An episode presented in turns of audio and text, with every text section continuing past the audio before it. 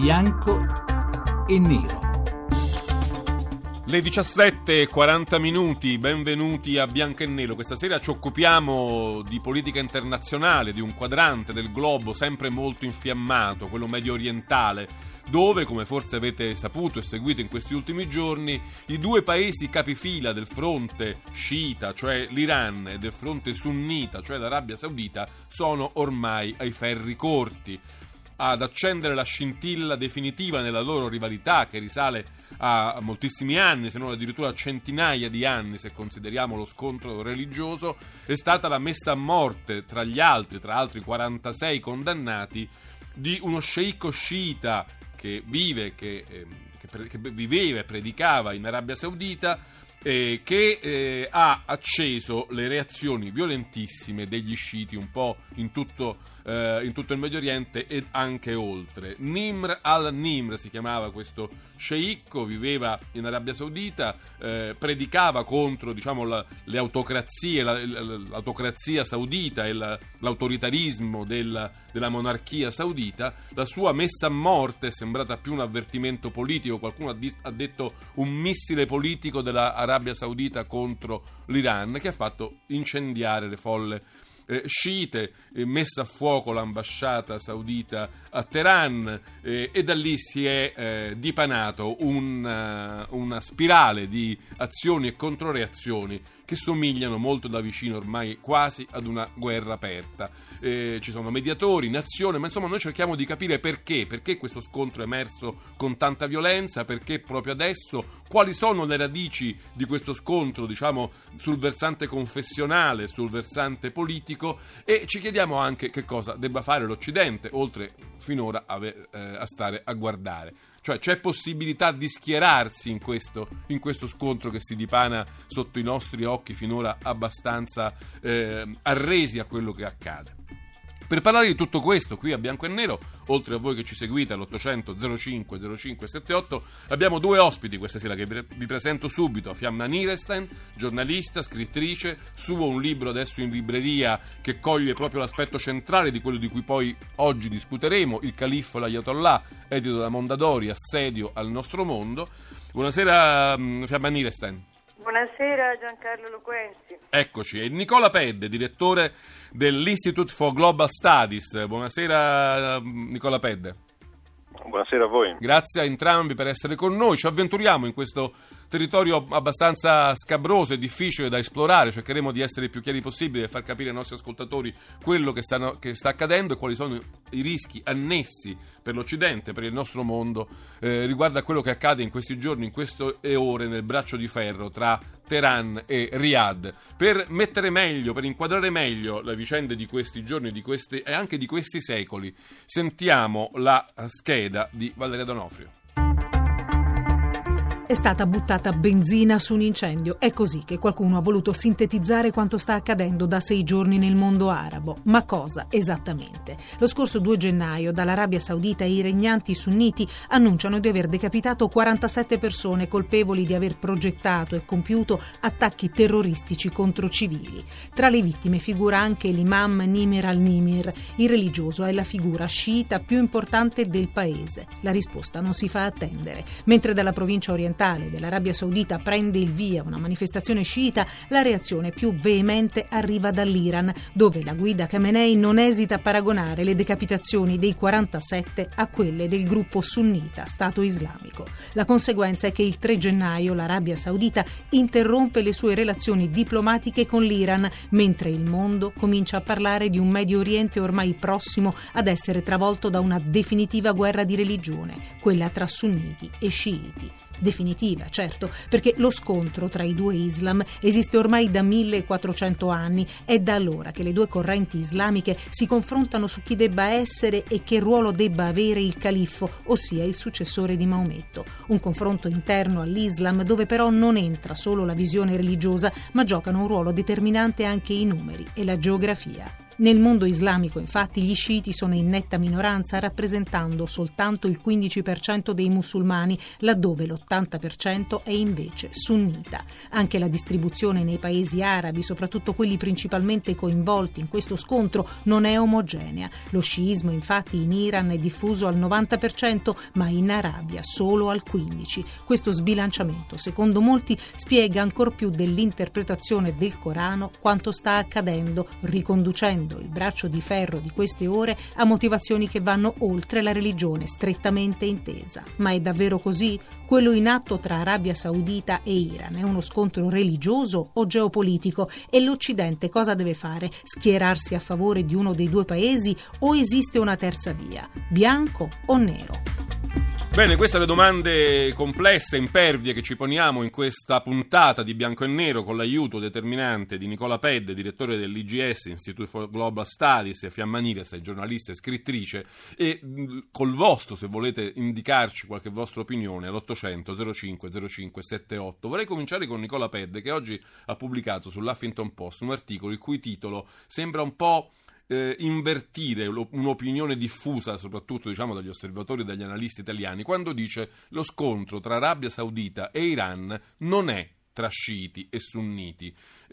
Professor Pedde, ecco, che cosa non abbiamo capito della vicenda che parte dalla messa a morte dello sceicco al-Nimr? Se ce la può anche un po' inquadrare, anche nelle tensioni dinastiche di quel paese. Allora, innanzitutto una premessa, parliamo di questi paesi in termini sempre monolitici, ci riferiamo all'Iran, all'Arabia Saudita, senza considerare come al pari dei paesi occidentali anche questi paesi siano alquanto eterogenei nella compagine sociale e politica, quindi dobbiamo riferirci a quelle che sono poi politiche condotte da alcuni gruppi dell'elite, quelli che riescono ad essere maggioritari in determinati periodi della storia politica del paese. Quindi è una tendenza questa che tende a creare confusione, soprattutto quando poi si allarga l'angolo visuale dell'analisi. Nel caso specifico... anche nelle elite iraniane e saudite ci sono poi delle fratture, delle divisioni, degli interessi contrapposti che vanno letti con più attenzione di quanto non si faccia di solito. Assolutamente sì, sono molto eterogenei ed è, peraltro in Arabia Saudita in questo momento è in corso un violento scontro di natura politica per la successione al potere ed è chiaramente stata messa in discussione la leadership dell'attuale sovrano Salman e ci sono una serie di figure all'interno della famiglia reale, ancora nella prima generazione della dinastia, cioè quella di diretta espressione del fondatore, che stanno comunque per ragioni di età determinando il futuro del paese, dividendo con la seconda e la terza generazione le prerogative del controllo dello Stato. Ci sono idee molto diverse sul come condurre la politica, ci sono idee molto diverse sul come condurre la sicurezza dello Stato e soprattutto sul come assicurare la continuità di questi regni. Ecco, questa è una delle prime, secondo me, considerazioni. Allora, mettiamo un momento la lente su un primo fatto, poi andiamo avanti sulle considerazioni più ampie. Mettiamo la lente sulla condanna a morte dello sceicco al-Nimr. Perché secondo lei è stata fatta, se di lui si dice che fosse un chierico molto stimato ovunque, anche un non violento in qualche modo, uno che protestava contro la mancanza soprattutto dei diritti delle popolazioni sciite all'interno dell'Arabia Saudita? Aveva una sua specifica funzione locale. Era un chierico sciita, ma era un chierico sciita interessato alle dinamiche della comunità sciita saudita. Non era assolutamente riconducibile alla sfera iraniana, né tantomeno a quella di altri gruppi della comunità sciita regionale, era anzi semmai più vicino alle posizioni di Al-Sistani che non ad altri, tant'è che è stato proprio Al-Sistani a tentare una mediazione per la sua grazia. Perché è stato messo a morte insieme ad una banda di terroristi, se così possiamo dire, no? Sì, è stato messo insieme ad un gruppo di terroristi con l'accusa di sedizione, di aver partecipato alle proteste del 2012-2011, e quindi di aver di fatto partecipato ad attività di terrorismo. È stato accusato quindi insieme ad altri esponenti più o meno riconducibili a gruppi del jihadismo regionale, alcuni sicuramente sì, altri discutibile, anche nello stesso elenco è ancora parziale, ci sono dubbi su alcuni nomi, su traslitterazioni e quant'altro. In realtà l'esecuzione è un atto di forza soprattutto nei confronti degli Stati Uniti, questo è un out-out messo di fronte più ancora contro l'Iran internazionale. o con noi o contro di noi. Quello che l'Arabia Saudita vuole impedire è che l'Iran acquisisca un ruolo regionale. Quello che l'Arabia Saudita vuole assolutamente arrestare è questo processo di distensione nei confronti della Repubblica Islamica dell'Iran e cercare quindi di porre qualsiasi tipo di azione in atto per determinare una politica di scontro che di fatto forzi la comunità internazionale a operare una scelta, o con noi o con Teheran. Pedde, la fermo un momento perché su questo punto vorrei inserire anche l'opinione di Fiamma Nirenstein, quindi riavvolgere un po' la pellicola che fino adesso abbiamo così proiettato dal suo punto di vista, e chiedere se Fiamma Nirenstein condivide questa lettura e anche un po' chiederle se secondo lei è questo il punto, cioè minare quel tentativo, soprattutto americano, di reimmettere l'Iran nel consesso delle nazioni, di farlo contribuire alla stabilità dell'area. Trovo che lei, Loquenzi, lo dica in maniera molto gentile, ecco, si tratta di ben altra operazione, la portata del reinserimento, come lei lo chiama, nel consesso delle nazioni è la riabilitazione attraverso un influsso gigantesco in questo momento di milioni di dollari legato alla fine delle sanzioni di un paese in cui, ecco, e qui molto molto interessante, ho ascoltato con molta attenzione quello che ha detto il professor Pedde e mi fa piacere di averlo sentito. Diciamo che io penso questo, che è senz'altro vero che questi paesi sono percorsi sia da dissensi che anche al loro interno, come capita ovunque ci siano delle teste di esseri umani, ci sono tanti che la pensano in un modo diverso, però mi pare che sia incontrovertibile al momento il fatto che sia l'Arabia Saudita da una parte che l'Iran da quell'altra sono nelle mani di, chiamiamole, elite o comunque di gruppi dirigenti il cui potere sui loro cittadini, per quanto possa essere dibattuto, è totale. Quindi questi paesi poi si muovono in base a delle logiche totalitarie, va bene, ambedue. Di sicuro anche la cosa che diceva lei, Loquenzi, c'è chi dice che appunto che non si tratti affatto di un conflitto sciita sunnita. Ora ci sono, le cose avvengono, no, nel mondo, è chiaro che l'evento basilare che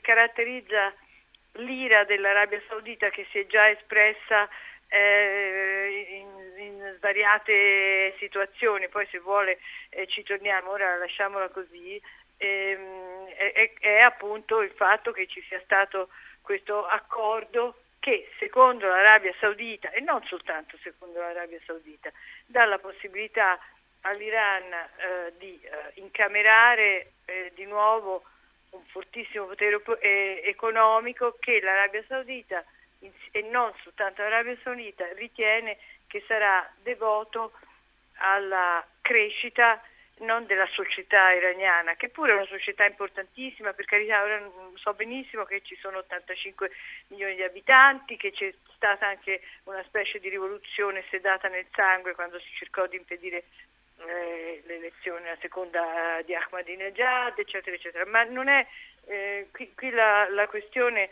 è molto più complessa. Lei deve pensare, Loquenzi, che l'Iran non è soltanto quel paese che soffriva delle sanzioni e che forse stava costruendo una bomba atomica che poi dopo avrebbe rinunciato a costruire, anche questo non è vero, anche perché lo dicono loro espressamente che la cosa delle centrali atomiche non è stata cassata, ma è stata semplicemente rimandata di sospesa. 10 anni, come prevedono gli accordi. Ma che l'Iran è in una fase espansiva importantissima, che riguarda appunto la Siria, che riguarda il Libano, che riguarda lo Yemen, che riguarda il Libano, cioè è la grande rivolta sciita. Dopo che gli sciiti sono stati per 1400 anni gli underdog dei sunniti, ora l'ho detto un po' in maniera, spero di non aver scandalizzato il professor Pedde, ecco, con questa mia, ma nel mio libro, cioè, ne hanno sofferte tante gli sciiti nella fase, diciamo, del dominio sunnita sull'area, no? Sì, come spesso accade purtroppo alle minoranze, insomma, no? Essendo loro, come detto bene la sua scheda, una minoranza del 20%. Anche se nell'area sono abbastanza numerosi, non solo così in minoranza, nell'area del Golfo Persico, insomma, sono tanti. Ci sono, e tutte le volte che cercano di alzare la testa, come anche Bahrain, l'Arabia Saudita si muove per bloccarli. Su questo non c'è nessun dubbio. Poi, appunto, non vorrei che queste cose che ho detto suonassero come una giustificazione di quelle condanne a morte, va bene? E tantomeno di quella di Nimr al-Nimr. Però mi piace qui che sia fare chiaro un punto, che le esecuzioni in Iran sono state, secondo le valutazioni di Amnesty International, in questo ultimo anno 1000, cioè 4 al giorno, mi spiego, e quelle in Arabia Saudita la metà. Quindi io non mi piacciono nessun dei due, ne trovo carine nessun dei due, questo dato è repellente in tutti e due i casi. Ecco, però stiamo attenti, appunto, teniamo ben presente sempre quali sono le forze di cui stiamo parlando, appunto. Sono due poteri che certamente, come diceva Pedde, sono al loro interno percorse da lotte di poteri intestine, anche, certo. da guerre intestine, da problemi economici importanti, che l'Arabia Saudita in questo momento ha problemi sia dinastici. Per la prima volta da anni ha emesso debito nazionale l'Arabia Saudita per essersi sforzata soprattutto nelle spese di guerra in Yemen contro, diciamo, i rivoltosi Houthi. Esatto, come spesso capita in questi casi, un paese in difficoltà si butta tutto verso l'esterno. Nirenstein, la devo fermare perché la sigla ci dice che sta arrivando adesso il GR regionale, anzi il GR1, scusate, e torniamo subito dopo. A Bianco e Nero stiamo parlando con Nicola Pedde, direttore dell'Institute for Global Studies, e Fiamma Nirenstein, di quello che sta accadendo tra Arabia Saudita ed Iran. Cerchiamo di capirlo meglio, di proiettarlo in prospettiva per capire quali conseguenze ci possono essere per l'Occidente, per il nostro mondo. A tra poco. 800 05 05 78 qui a Bianco e Nero.